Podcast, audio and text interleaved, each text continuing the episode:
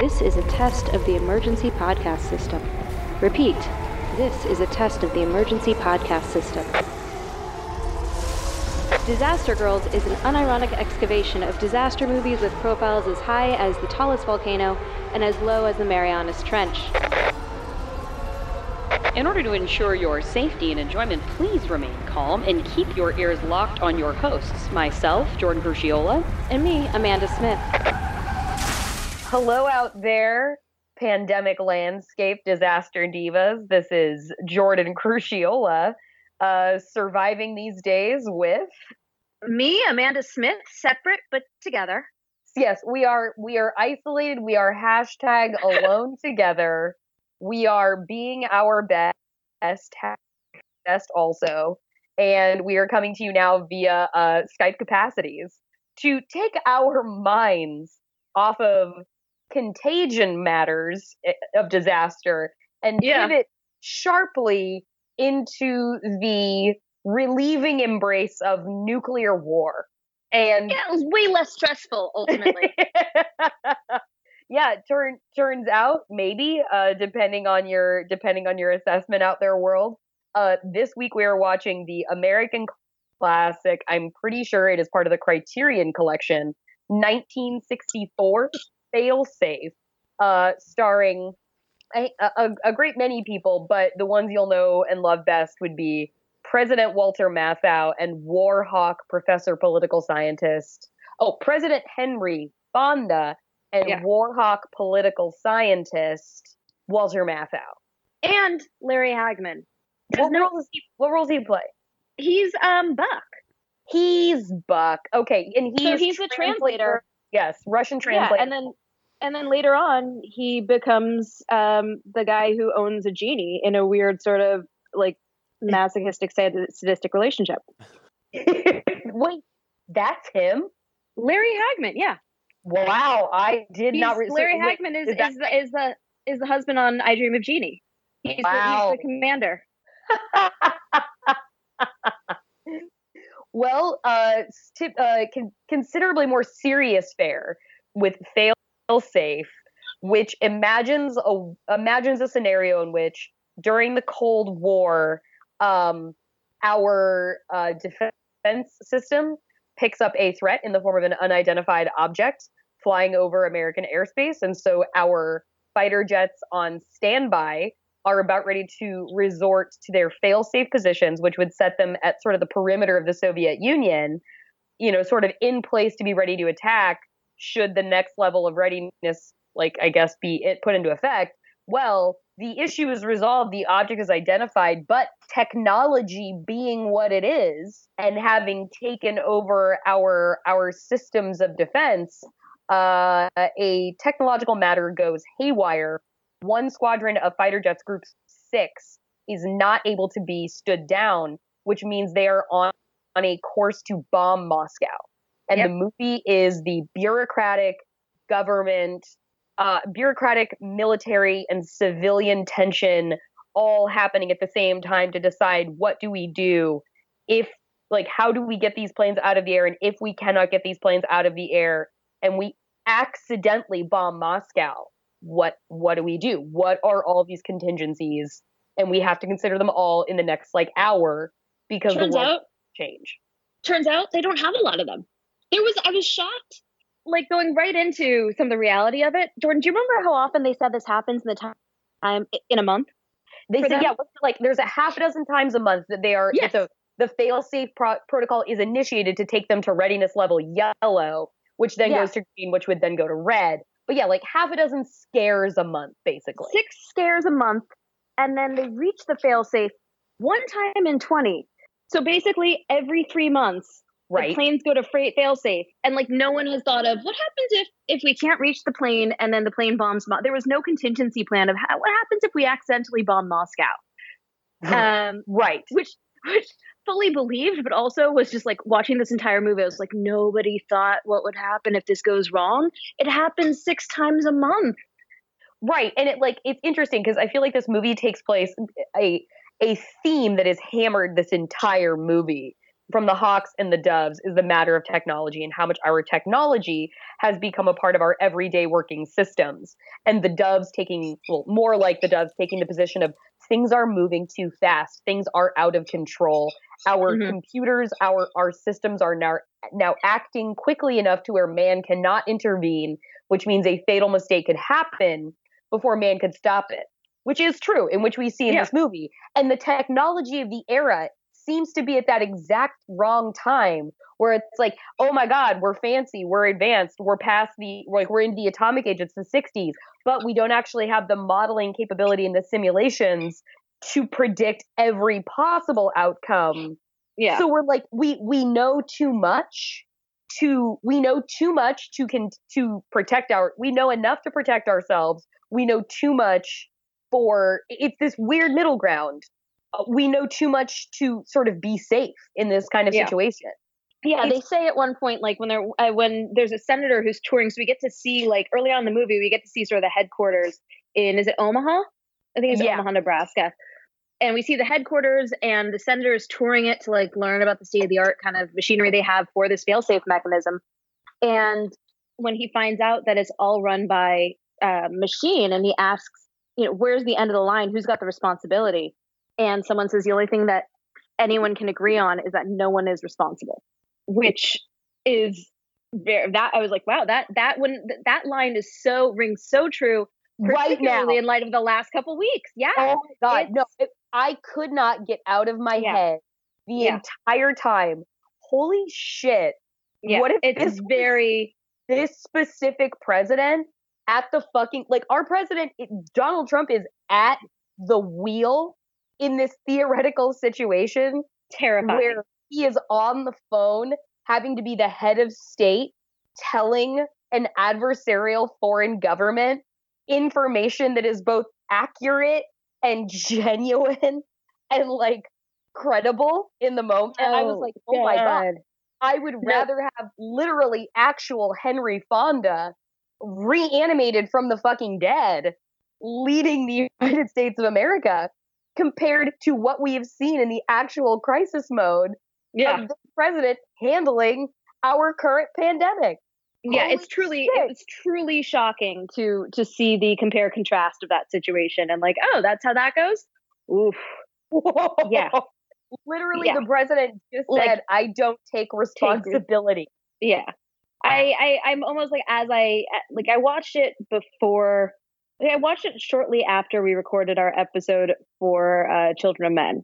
So I think I Ah. watched it like two weeks ago before Okay. kind of everything started filtering over here, Right. um, pandemic wise. And I was like, well, this is this is scary, but like intense, but like it, it's almost it's not too much. And now as I'm sitting here reflecting on it, I'm like, oh god, from what I've seen of crisis management here. he's no he's no Tommy Lee Jones when it comes to crisis management. No, God, if only.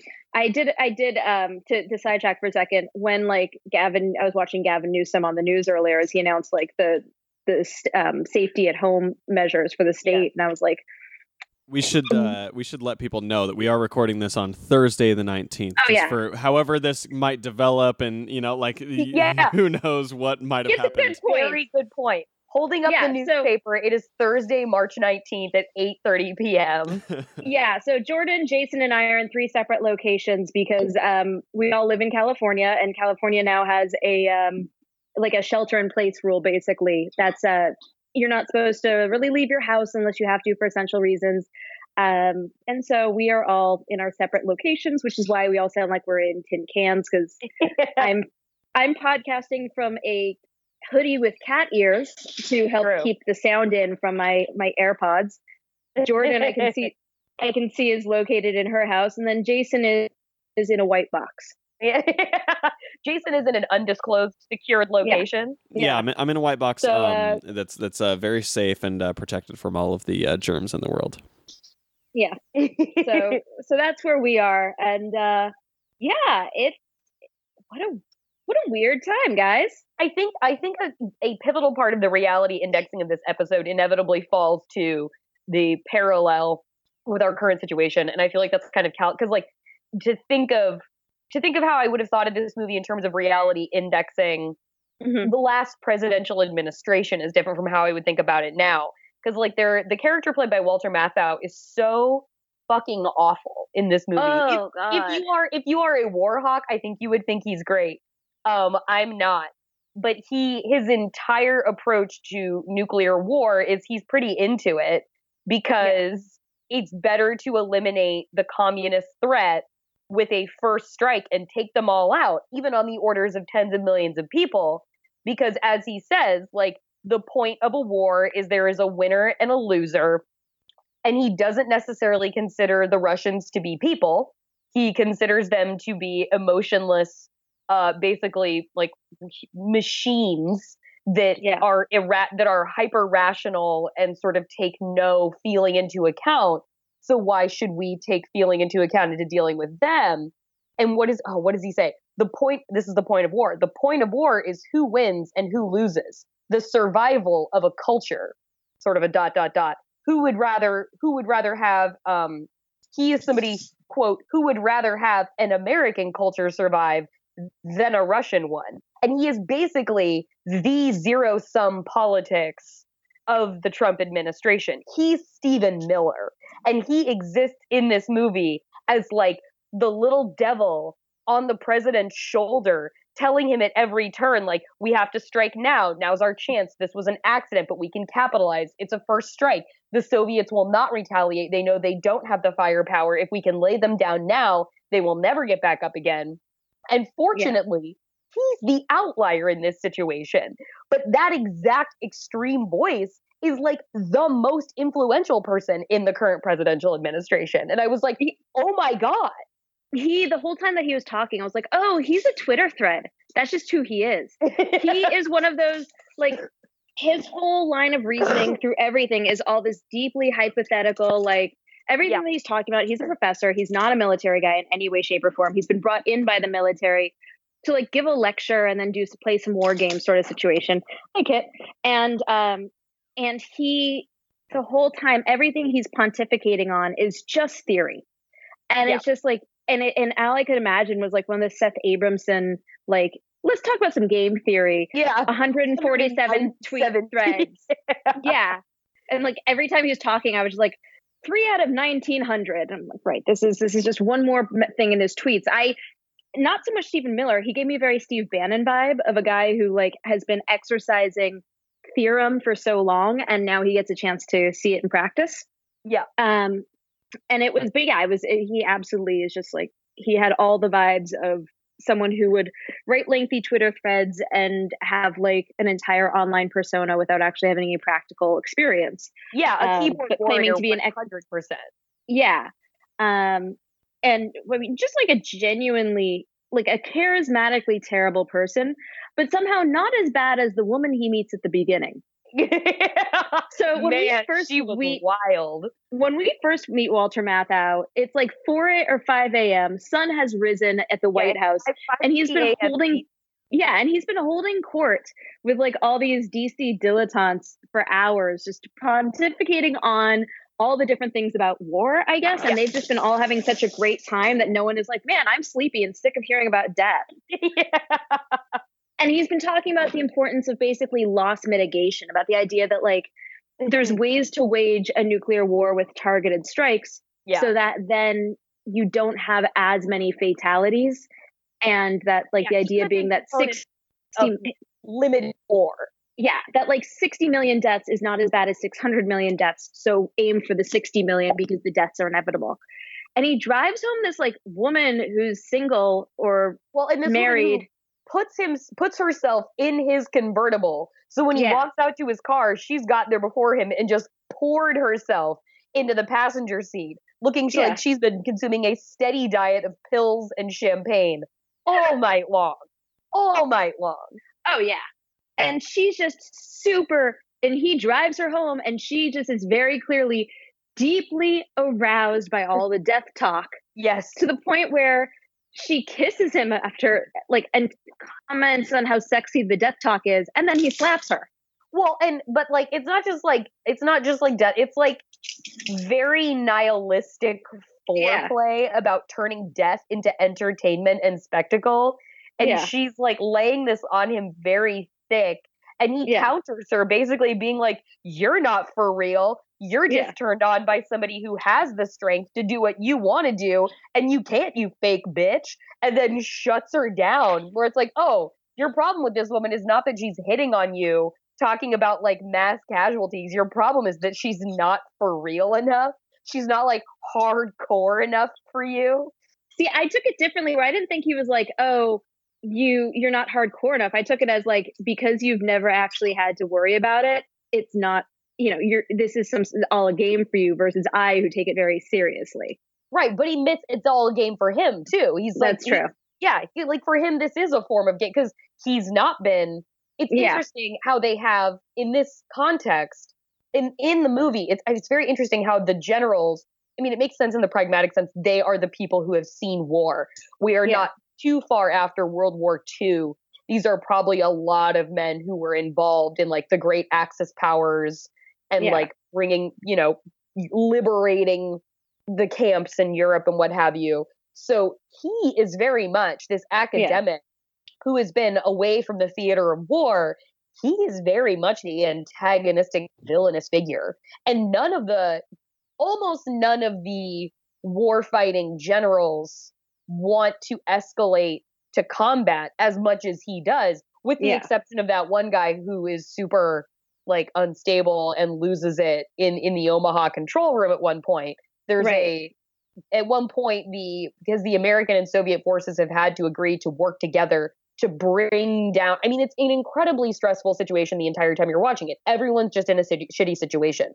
Once this kicks into high gear and the group 6 American planes are going to go bomb Moscow, they are under strict orders which makes sense for the time to not receive their their communication is jammed A and they're under orders to not answer to any vocal commands because their airways could be hacked essentially and they could get false orders from the other side to stand down. The Yeah. president's voice Someone could impersonate the prince. Yeah.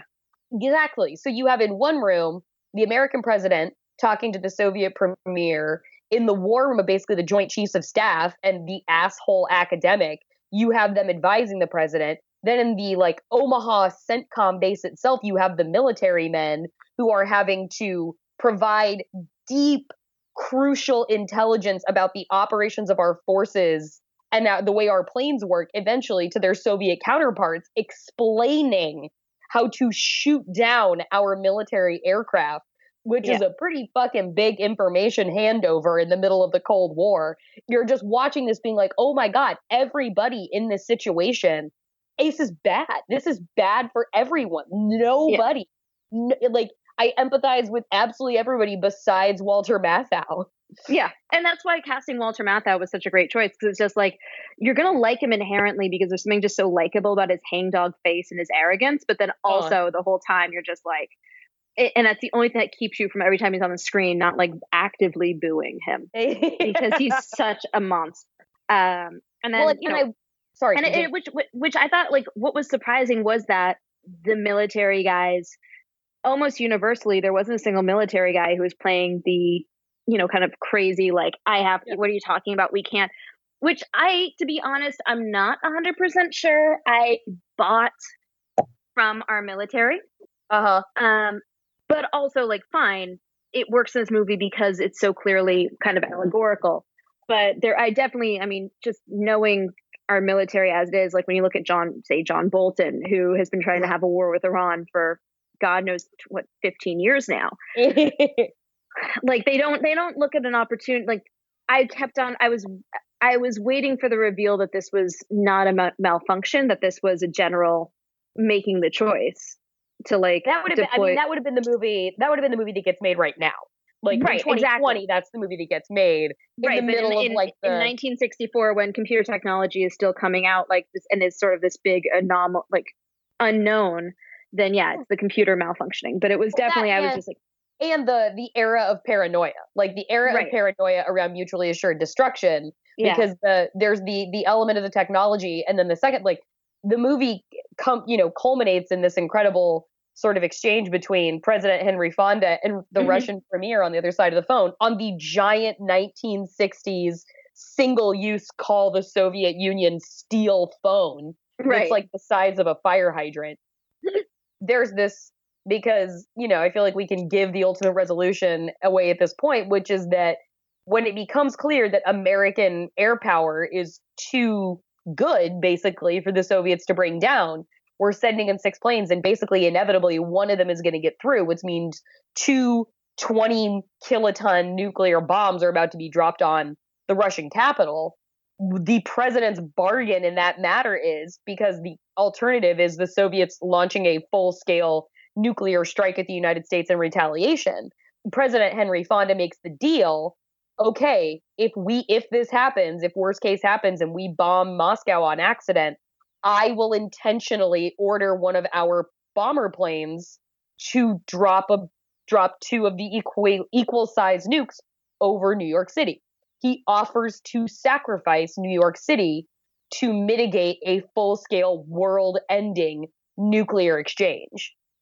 And then he has this great speech at the end the, the premiere where he talks about like because the premier's like this was no one's fault this was an accident and he's like no it was both our faults we Yeah. created this situation it is both of our paranoia that prompted us to turn over so much of our decision making capacity to a war machine that got bigger and bigger and bigger and more technologically too savvy and out of our hands it essentially kind of became low key 1.0 skynet Yeah. and our paranoia and our lack of ability to communicate and trust with one another put us in the inevitable situation where the worst thing that could happen did happen and it technically wasn't anybody's fault but we are not machines we are humans and it took a situation where it, it took a movie where it boiled people down and it made them it seemed like into archetypes because like you said Yeah. it's an allegory but we have characters it seems like in this current political moment in this country that are as extreme as the people we saw in this movie like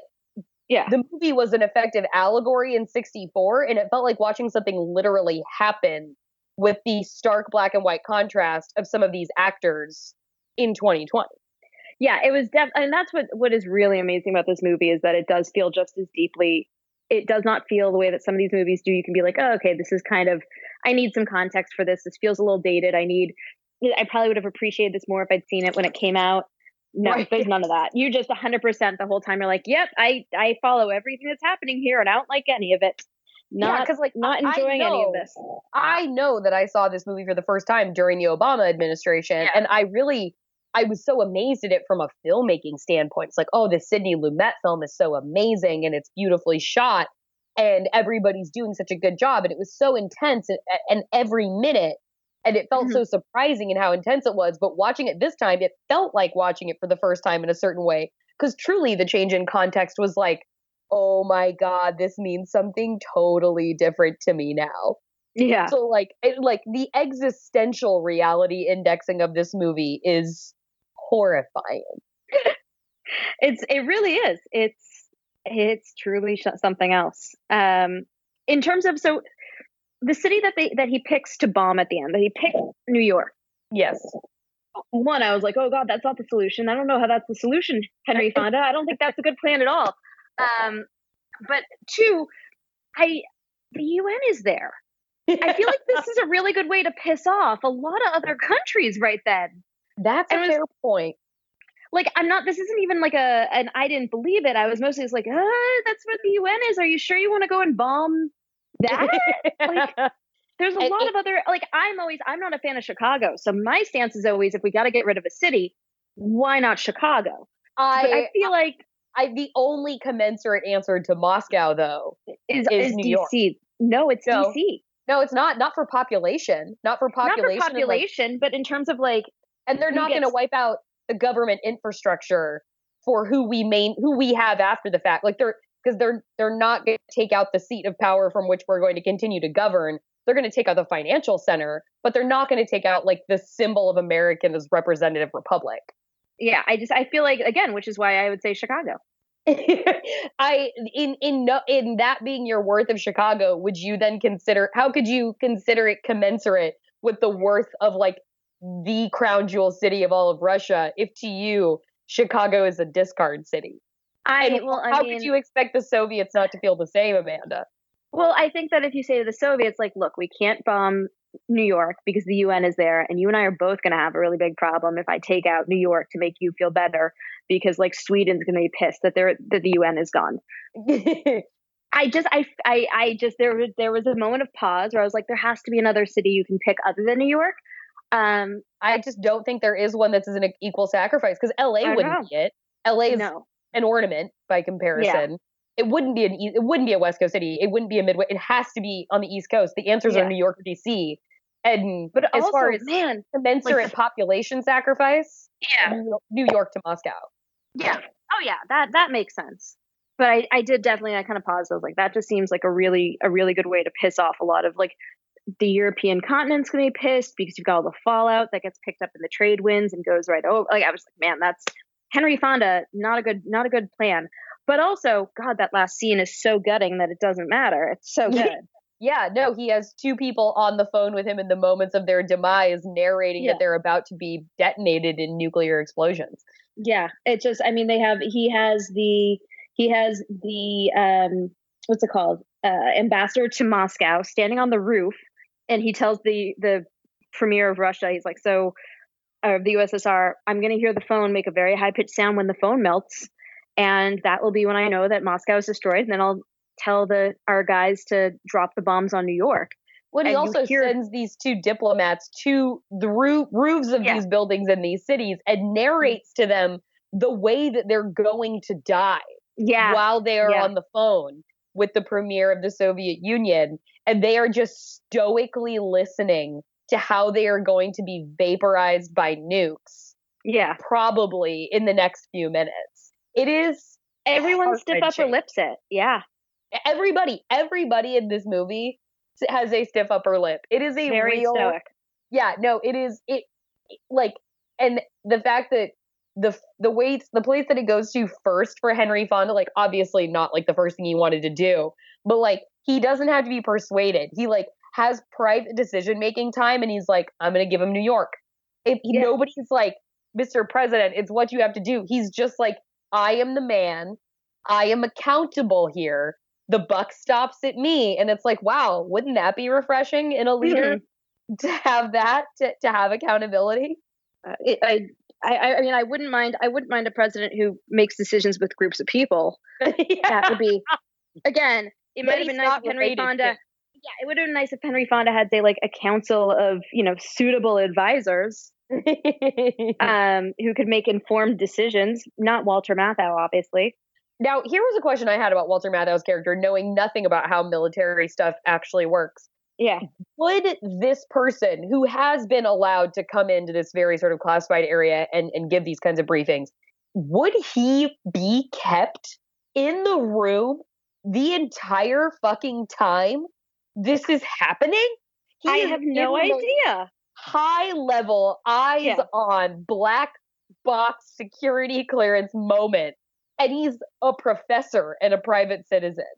I was like, I know we need a foil here, but this seems pretty fucking preposterous. I don't I don't know. I don't know anything. I don't know enough about like military logistics. He was clearly invited into like this situation room to begin with to discuss it. Yeah. And then I, I don't know. I I guess I I guess I kind of like that like they're like we need somebody who has this base of knowledge, so good for them but yeah, I don't I don't know. I don't I don't I would be inclined to say no, but I don't know enough about the military to know for sure. It's all sort of this amorphous like I know about it as much as much of the military as anything from like Michael Bay movies. Like I don't basically I don't, yes, yeah. I don't think that counts. I like would Rihanna be allowed in that situation? Because he, would let Rihanna in there too. So I don't know. yeah. I mean, I would currently let Rihanna into the Situation Room before I would let in any of like the current cabinet. That's true. Like the current cabinet, I would pick Rihanna. I'd pick an army of fucking pop stars over the current cabinet. Okay, true. And if you so, if you hear me uh if you hear me coughing, by the way, um listeners, friends, uh and my congestion and my obviously weakened voice, uh I don't think I have the coronavirus. I think I have a head cold.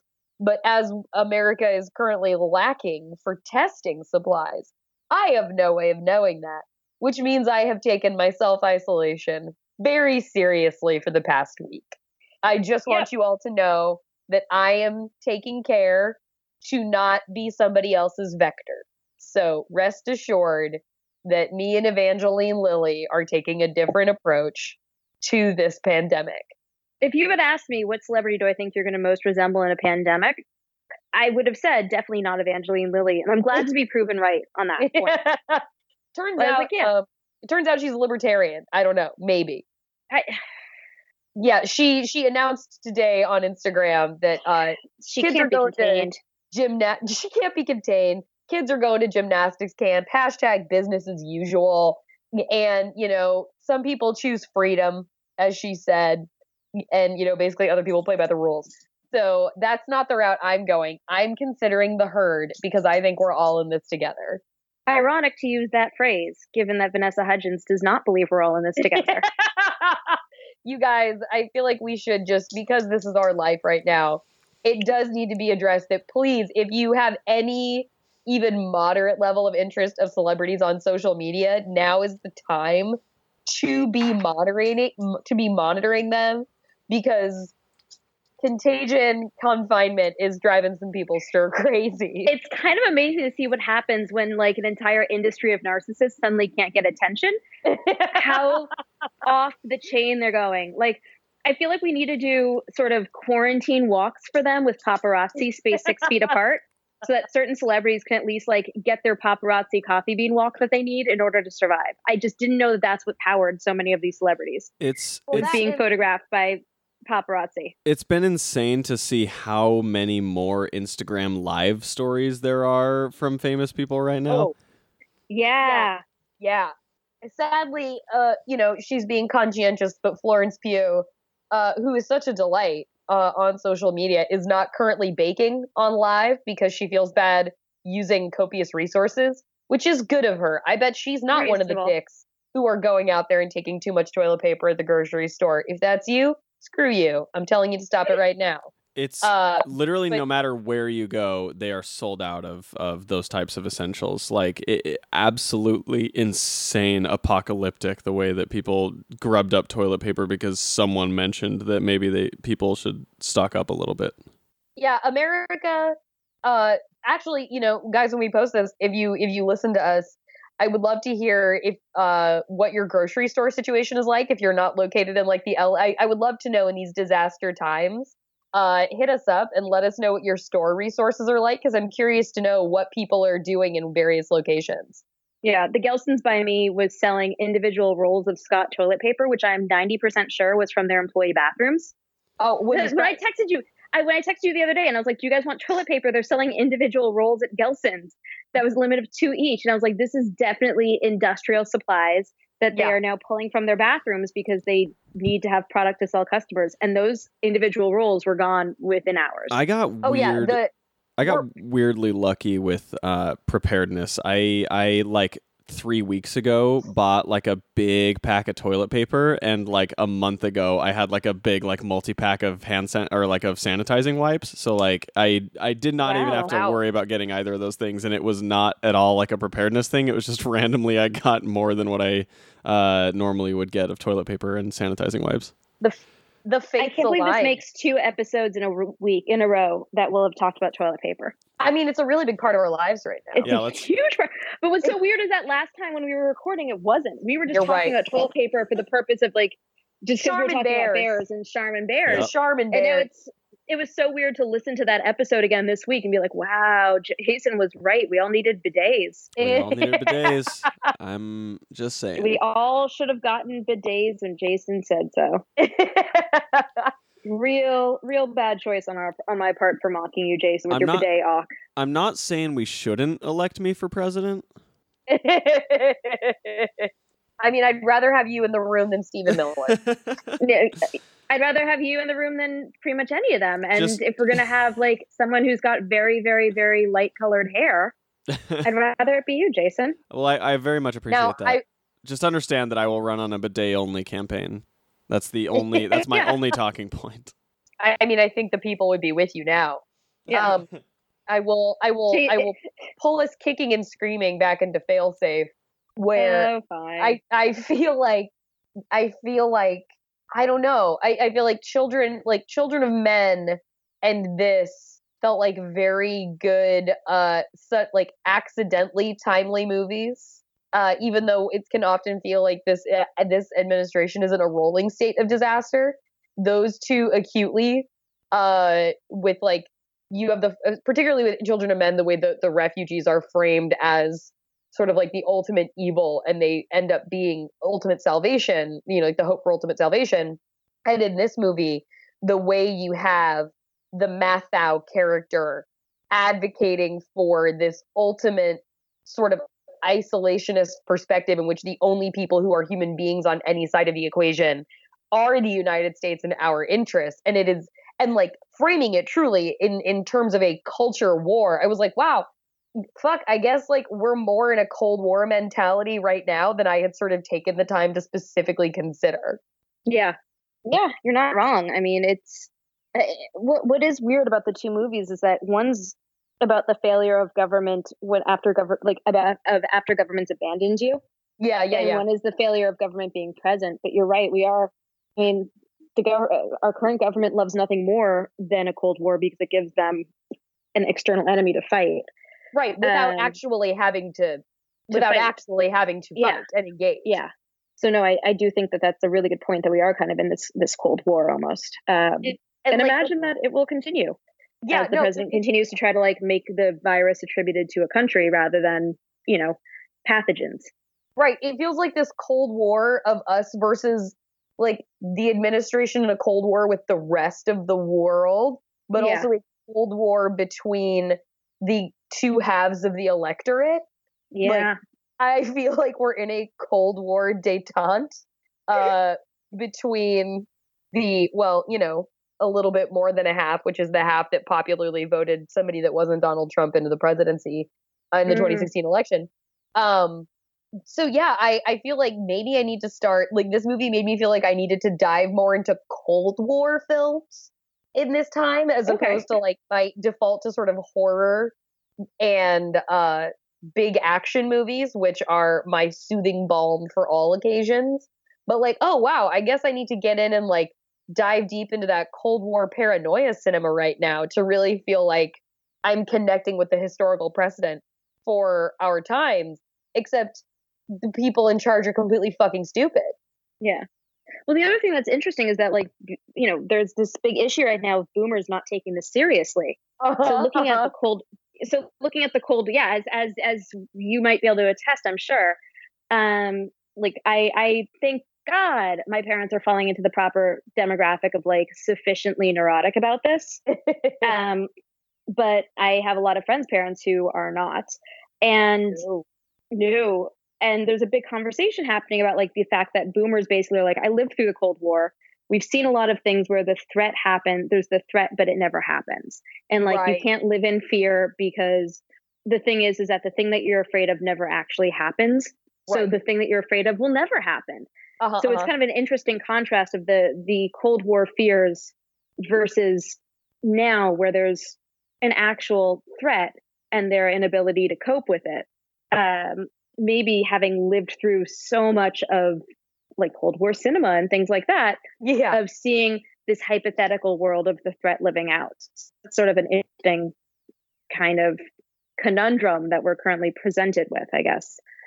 Well, yeah, and it like this this movie this this movie's so good in its the final scene of it. As far as like, I feel like this gets the gets to a reality next question too, because the the final moments of this movie are just very quick snap cuts to life in New York City of people just Yeah. living as a bomb is about to be dropped over their head by their own government as a trade for us annihilating Moscow. And of course, you have like everybody had to live their lives in the midst of the Cold War. Um, because you can't just stop like that would be fucking crazy um but the idea that sort of like all right we've gotten used to the fact that nothing's actually going to happen even if there is a din of fear Yeah. hanging over everything the entire time i feel like that has become like twitter feels like it has become the hot zone for the staging ground of the cold war where everybody's mm. constantly expressing so much anxiety and Yeah. so much fear that it's been an interesting transition to see the discourse shift on Twitter, which I'm on a lot for my job. I'm on it all day long. To see it shift because people kind of say reflexively to so many things like LOL, we're gonna die. Like Yeah. LOL, it's the end times. Well, guess like we're, you know, shoot us into the sun. This is it. That has been like the default tone of voice since at least President Trump was elected. And so Yeah. now with people actually being confronted by a non-discriminatory pandemic and being like, "Oh, all those times I joked about dying, well shit, now I'm actually anxious about dying because I don't want to die." It's like, well, it's kind of crazy that it became like your default way of joking about things for years, isn't it? Like, Yeah. like Yeah, that in- tone is you've you, all those jokes of like lol we're all gonna die, with the exception of when Trump does a press conference, like all those Yeah. kind of casual jokes are gone. It's It- such a weird tonal shift. yeah, no, it feels different Yeah, and it's like we have you know you joking is a way of coping um, obviously but also it does kind of inoculate you i think overly so if you are constantly immersed in the swirl of the jokes like can happen Yeah. on twitter where you just you know, see that as kind of like the default tone that crisis takes yeah, um, around you on a daily basis. And then, so you suddenly think you've become used to something when actually you haven't because it can always get worse. There's this sentiment of like, well, it, we're always in the worst of it. So, and it's like, oh no, we're trapped in our homes and there's no toilet paper. And like, I don't have access to bread, maybe, but also the supply lines are holding and grocery stores are still open. So I still definitely have food, but people are defaulting this headspace of like, oh no, this is the end. It's like, well, don't get too comfortable saying that because you don't want to be super fucking surprised again when it actually gets worse. and that was, I found something so refreshing about watching this movie because of the gravity of it and the severity of it. I appreciated that. I was like, oh, thank God we're not making jokes about a, a, a nuclear holocaust in the movie Failsafe. We're just super fucking serious about the movie Failsafe and the possibility of a nuclear crisis. And I personally found that to be a relief. it's really interesting. Yeah, I, I mean, it was nice to have like a concrete thing to fear in it. Like the anxiety, the anxiety from watching it comes from a very specific place versus like when we were watching Children of Men, where the anxiety comes from just being in that world Yeah, and the and the potential of it. It was Which really nice to have. very now.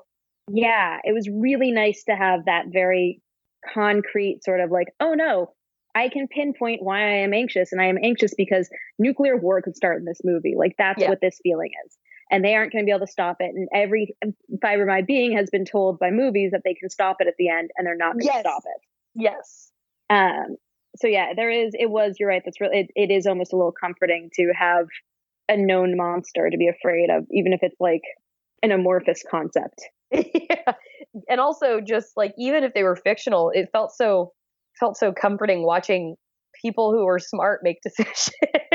Yeah. watching a competent fake president felt really nice. I mean, I will always. I am watching Henry Fonda, who clearly like played this with all the gravity necessary of someone who's playing the president. Like Oh, that is a man you can see senses the gravity of his office. Like I imagine him walking in and just putting his hands on the resolute desk every so Yep. often and leaning over it Yep. and just like grounding himself on the solidness of the wood. You know, yes, Like, respecting he- the sanctity. he walked into the Oval Office on the first day and like it was like Martin Sheen in in uh, West Wing, where he like looked around and like, Oh, kind yeah. of was quietly overwhelmed. Yeah. He's an Aaron Sorkin president, and in a situation like this, you want an Aaron Sorkin president. Yeah, yeah. and it like I don't know. I just felt like I needed to watch a lot more like Morgan Freeman as president movies after it was Yeah. over. It was like, oh man, I think I need to watch a a, a leader who knows what the fuck they're doing, even if Spoiler alert: that's who I fantasy cast for president. I feel like because I feel like this movie is so it's so like it's so very real and it's so very Mhm. uh, but also an, an allegory. I feel like we have covered and I feel like the important parts to touch upon for the purpose of what we do here for the parallels to our modern world. So I feel like we can now I feel like we can comfortably pivot into what this movie was really about. Yeah. Um, I'm going to go on a limb here and say it's about nuclear war. I, I was yeah, actually, no. I was, I was thinking about it like the other day as I was trying to figure out what it was really about, and I think, and so, with some movies it's just so much harder, and I think I'm starting to think that ma- with a movie where the premise is really beautifully executed, Yeah. um, that's when they successfully what the movie's really about is successfully it. But then I have then I counter that with the wave, which we were like it's about Mother Nature's avenging nature, and Yeah. but but yeah, I just on this one I genuinely couldn't go anywhere else except that this is very clearly what it's about. They the text is the subtext. Yep. Yep. That's fair. That's fair. I Jordan, are I'm you gonna make it about uh capitalism again? I'm going to return to, I think, a familiar stomping ground on this one. But I'm going to say that because of, I mean, obviously it's about having people in positions of power who consider everybody's humanity. Yeah. Be, that being um, an essential reality, regardless of the prescribed ideology of the person, the best, uh, the most effective leaders that we can trust consider everybody's humanity to be weighed in equal measure and therefore have their decisions guided by the fact that it will affect humans and not machines or people who they think are animals um, and be racist asshole sons of bitches. Uh, but i will also say that it is like a it like was it was had a presaged the arrival of silicon valley uh, which Oh. I I see as one of uh you know our great evils in this world, uh, which does so much good and so much horseshit, and uh, at the same time, he's he might Elon Musk might eventually make some ventilators. yeah, he, he might that that next thing on Twitter that he says he's gonna do, he'll do. Yeah. Um, I it is I, I think it is very heavily about the recklessness of everybody to a race to race to optimization and efficiency without considering the human element and human cost. And I would, you know, I feel like in a sort of grand sense, this movie is about like the terrors of optimization. Our current leadership wishes to optimize the capitalist system above anything else and cater to private sectors that make a shit ton of money and the private sector should solve our problems and the government should only exist to i guess enforce select laws and make it easier for those corporations to function in an unfettered way regardless of like at the expense of humans and, and humans and the environment. And so i think and that optimization is so much embodied by silicon valley and their recklessness to speed toward the, the future without considering the implications of what the humanity of the future actually humanity the implications within the humanity part of that future and not just like the highly functioning system where everybody's connected in a you know the social graph as it were on facebook. Um but in the, like we interconnected all of our systems so much in the movie failsafe that when one thing went wrong the entire system came collapsing down. It superseded human control and sent us into nuclear catastrophe. So I am going to once again use my soapbox to say, fuck the recklessness of Silicon Valley. And this movie gave me those decades earlier versions of that fear. I, I think it's a great a great rant, and I fully agree. imagine how terrified anybody in this movie who said we're moving too fast, it's moving too fast would be if they Yeah. could look into the crystal ball and saw what the shit happening is today. Again, Yeah, if they could find out about like yeah, if they if they knew about the way that like companies are data scraping photographs off of Facebook and off of Facebook and Instagram in order to create like facial recognition software that they're then selling to the highest bidder, which is the thing. It Oh, yeah. exists and it was yeah, like it was just covered on NPR. There's a company doing it and they're like, We aren't gonna sell it to bad people. And then the NPR guy was like, How can you really guarantee that? And they were like, We're just not gonna sell it to bad people. And was like, Oh, we're all gonna die. Yeah, yeah, Um, the, the senator fig, the senator character early on when he's touring that Mhm. facility is talking Yeah. to them about like, well, you have all this information. Like, I'm not, I like, I I'm not really comfortable with the fact that like if I take off my hat outside, this thing can see how fast I'm losing my hair. Like, it even it touches on those privacy concerns. It touches upon Yeah. the surveillance state. Yeah, no, you're you're absolutely this this predicted this this this really warned against the surveillance state 50 years before it became a thing. Sidney Lumet, man, you really you Yeah. really shepherded a great work in here. It is a great movie. It really is. Good one And- good one to watch in these times, guys.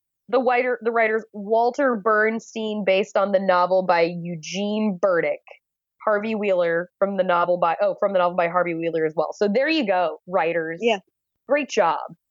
It is really good. So does that Um, take yeah, us let's to our into fantasy casting, I fantasy casting? You kick it Yeah. off. All right, so there were a lot of military guys that I was just like, that's too many for me to keep track of. It's a lot. Um, yeah. It's a lot of military guys. So just assume for some of the military guys, I'm mixing in like notable actors and actresses, potentially like some cool actresses of color. That would be interesting. I don't know. I wasn't going to do that work. Um, I was just going to find the three for who, like who I really cared about, which was the president, Buck, and then uh, the professor. Mhm. So I am replacing the president because who would you want to hear in an emergency tell you that they're going to end up dropping a bomb on New York? I would like it to be Morgan Freeman. that is completely fair. If the world is going to end, I want that to come from Morgan Freeman. That's just a fact. Um, for Buck, who is the translator, who um, provides, who is, he's really sweet and he's very earnest. yes. Um, and he like is trying very hard to to do the right thing. And one of the big jobs that he has is that he has to tell President Henry Fonda not just what the prime minister is saying or the premier is saying, but then Yes. also what his tone is. And like, I need you to convey to me the nuances of his message because how he's saying it is as important as what he's saying, which I thought was a really great detail to include. yeah, me too. Um, yeah, I really liked that aspect. But so for that, I was like Tom Holland, obviously, because you need someone like that is good. That is gawky and sweet and earnest and who's going to look a little overwhelmed, but also who you implicitly trust. And like, why wouldn't you trust Spider Man? yeah. Um, and he'll he'll look like he'll look sufficiently out of his depth while also seeming competent. and then for uh, human Twitter feed, Walter Matthau's character, smarmy, knowledgeable, weirdly sexy. Gotta go Adam Driver. oh, that's good. Right? like Adam Driver good. really leaning into his shit bag sort of like, oh, I know more than you, and I happen to be more knowledgeable. And oh, you haven't considered the fact that maybe 600 million people dying is worse than 60 million? I mean, That's Kylo on you. Ren. I mean, you're Yeah. talking about Kylo Ren. Yeah. Um, like that's just so so Adam Driver playing sort of the Walter Matthau character, playing the bad guy. I almost had Annette Bening as the president. I, she's Um, so Annette Bening was floating in my head. She's so easy to start thinking of for, the, for Yeah. this movie. Yeah, she she's just like she can look so stoic. But she and Adam Driver were just in uh, the report together, and I was like, nah, I don't know if I want to reunite them so fast. No, I think that's a very good point. Yeah. So, and also again, I just really want Morgan Freeman. Ooh, or if you're gonna go like really bland casting, obviously Kevin Costner. that's like yeah, in that- the that's like when Kevin Costner remakes this neutral. movie. Yeah, It's when Kevin Costner right? Remakes gonna this write and movie and casts this, himself in it.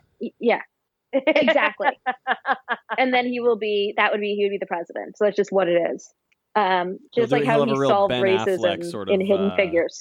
Have a real Ben Affleck sort of role on it. Like, yeah, I'm gonna bring this back. I'm gonna write it. I'm gonna direct it. I'm gonna like adapt it for a new audience. It'll be Mhm. so prescient. It'll it'll really relate to today's topics. And uh, me, Kevin Costner, I am the man to do it. Yeah. Me, Kevin Costner. Yeah, Me, he'll- Kevin He'll say it that way in the press release. Excuse me. Uh, so that's my fantasy casting, and then yeah, like I just the, the generals like uh, I'll throw some women in there because I'd like to have more women. It should have more people of color. Like mix it up, Right. whatever. I don't know. yeah, yeah, yeah, I, yeah, yeah. there- that's why I have casting directors. But the three that I really wanted to hit were those three. That's why I what about you? casting directors. Um, you know, I'm gonna make Buck, translator Buck, gonna be Kelvin Harrison Jr., uh, who was just oh so good in the movie Luce from last year. Uh, he's a chameleon, that young man, and I think uh, he would have the gentle, erudite demeanor that would work very well in this situation. I am going to, inspired by the movie The Girl with All the Gifts, I am going to make uh, uh, Paul Walter Matthau professor Glenn Close. I'm going to Oh. be Glenn Close, Yeah, and she's going to be very severe and frightening. Uh, like playing like her damages character. Yeah, like that Yeah. kind of cold, driving intensity Nice. and who do I'm kind of and I'm I'm at odds with myself over who I want to have as the president because like my brain just keeps telling me Morgan Freeman and that's not a bad decision but Right. you know we know and you've already done it. You you got there first. Morgan Freeman's never a bad choice, and you can always double up on Morgan Freeman. you know i just i just saw him in a great bad guy role watching species 2 uh the other night. And so i'm gonna go actually with james cromwell as the president. Okay. because he can be so frightening and so sort of he's like nine feet tall and he's just such Yeah. an imposing um intimidating presence when he's he plays a bad a bad figure which he's so good at. But i sort of want his i want that age to kind of go toe to toe with glenn close. I want i want their tension.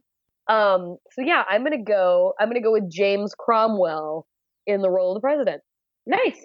Okay. And I think, he is, like- he's very. I, I. He was the grandfather or or the father. I can't remember what of a girl that I was at school with, and I accidentally once spoke ill of her in front of him. oh And yeah, and I can tell you that he's a very imposing man. Uh, oh my god, I would Even-. Even when your only frame of reference for him is kindly farmer from Babe, very imposing man. And oh, I mean, yeah, he's he's great at being a complete son of a bitch, Yeah. as we know from film and television. I like I him in American Horror Story, um, Asylum is just one of the great TV villains. I feel of the 21st century. So yeah, I would suddenly be terrified to watch that chill pass over the very long face of James Cromwell. hmm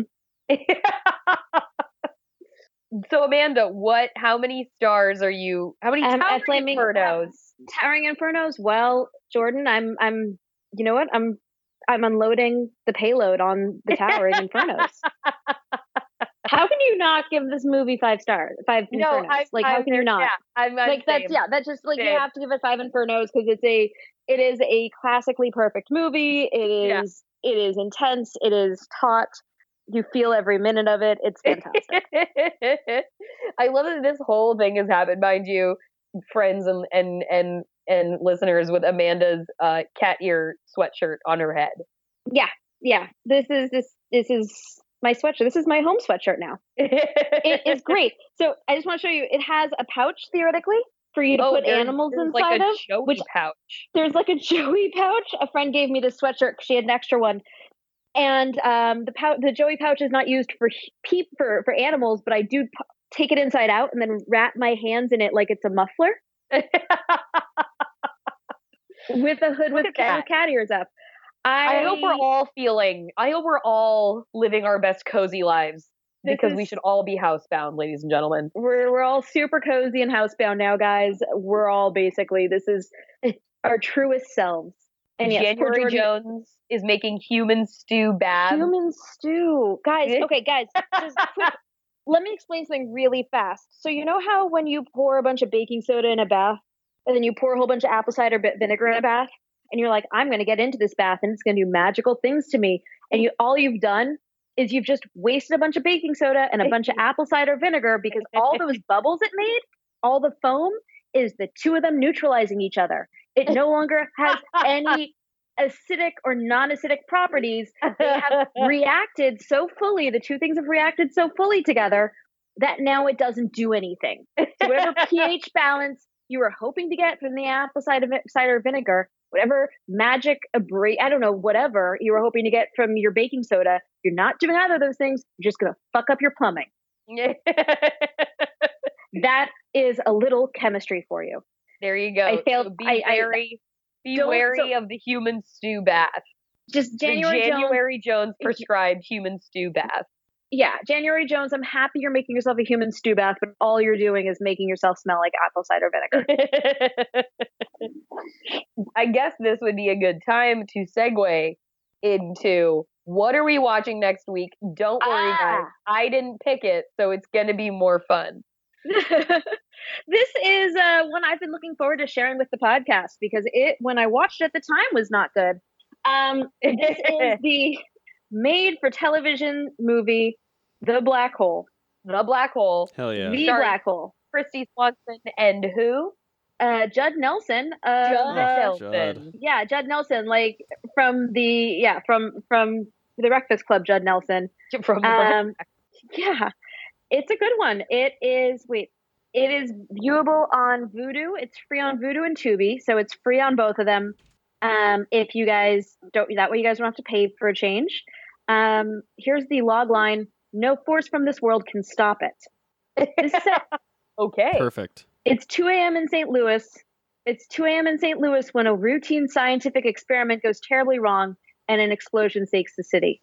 A, s- a scientific team investigates clashing with an intergalactic, voltage devouring creature that Yes. vaporizes them. Yes. Okay, So good. Judd Nelson has to stop an electricity monster and a black hole. And it's set in St. Oh. Louis, which is a completely different change of pace for us. I'm very excited about this. Beautiful. yeah, no, Absolutely. like we're gonna pep we're gonna pep it up in our next quarantine edition. Yeah. Of Pop. Because we will still be quarantined here in California. Yeah, Yes, no, we we're this is this is we're in lockdown for a month, guys. So we're not lockdown. Sorry, the mayor doesn't want us to use that term.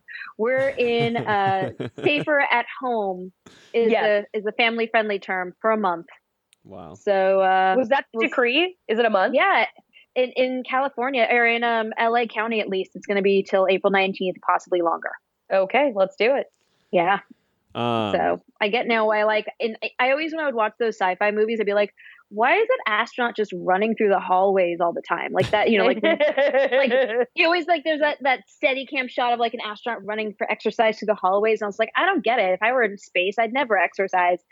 I have gone for a run and or an additional extended walk every single day for the past five days and like i get it now. I get why i get why if you're stuck on a spaceship like i would also be doing constant laps through the rotating space station Yep. because yeah just need to do something to feel alive So take care of yourselves out there, disaster divas. Wash your hands. Don't, Don't touch, touch your, your face, face. in public. Come back, wash your hands, then you can touch your face in the privacy of your own home. And wipe if you've, down been, your cell phone with an alcohol wipe if you've been ordered to shelter in place, then fucking shelter in place and stop buying all the toilet paper. And the baby wipes. We have friends who can't find Yes. fucking baby wipes for their baby who is an actual baby, but stop buying them for your adult butts. Yep. Yes, it's true. Please don't. Just get Please bidets don't. Yeah. and wait uh, wait a few weeks for Get them to the arrive. Um, So does that Um, does that take us Jason, to our do we have any?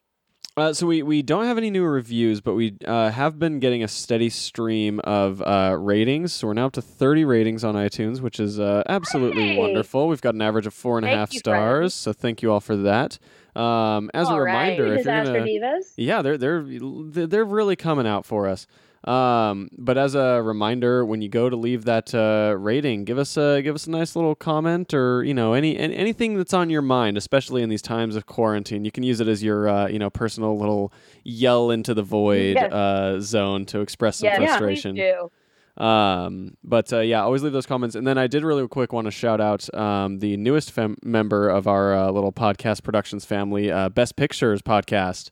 Um, they have been uh, okay, there we fixing. go. They've been fixing the Oscars one year at a time, um, and trying to sort of reorder and assign uh, the award for Best Picture uh, as they see fit. So check them out; they're on every uh, podcast site. The Nice. Lord's work. All right. So, Jordan, um, now that we're just stuck at home all the time, where can we find you on social media? You can find me at Jork Crew, J O R C R U. I am Amanda R. Tubbs. That's uh, Tubbs with two B's. Jason? Jason Halftones on everything, but I'm not that active on it right now because I'm trying to be at least a little productive during this time of uh, uh, isolation. Really, I know. I noticed that you were locked, and I was very like concerned for your well-being. yeah, no, just uh, just uh, you know, taking taking time off the socials is all.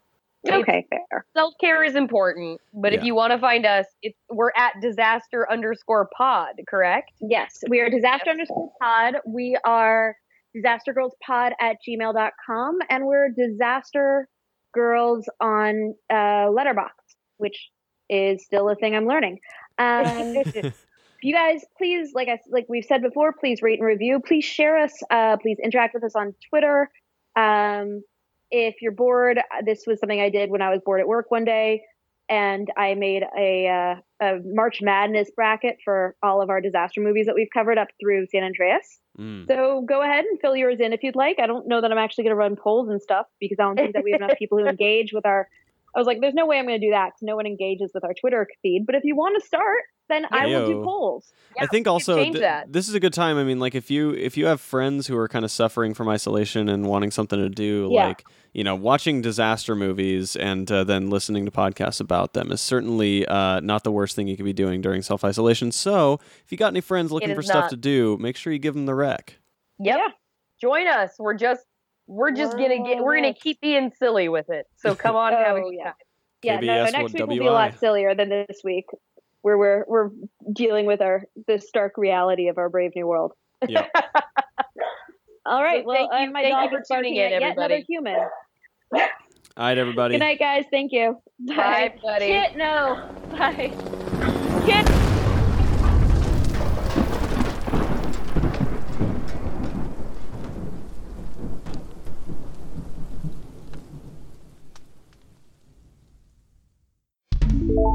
That might be cool.com. You never know.